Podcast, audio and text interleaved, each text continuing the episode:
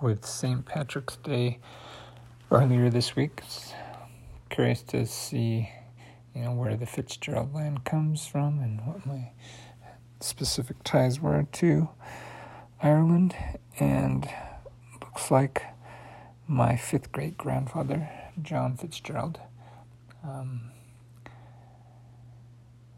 in in family tree up, he's born in Ireland and shows that he was in the Revolutionary War, and he's the grandfather of Perry Fitzgerald, who I've uh, done research on, and uh, across the plains with Brigham Young and things. Um, but also seen different things with the John Fitzgerald, so definitely caught my interest and want to find out as much as I can about that.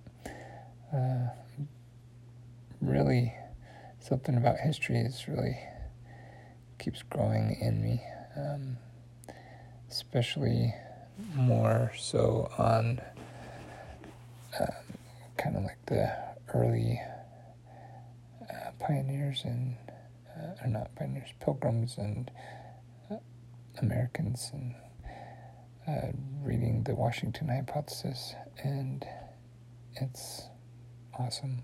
And I've already read the Pilgrim hypothesis and Lincoln hypothesis, and Lincoln is one of my favorites, and now pretty sure Washington will be as well. It's so fun to hear more of the stories and uh,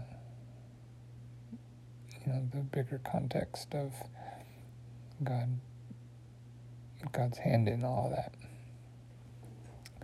And so I'm going to be doing more of that research and more on American history and the founding fathers and and then also through my lines more as much as I can. Um, but there's something about it. Uh, there's definitely lots of promised blessings and strength that comes from doing family history.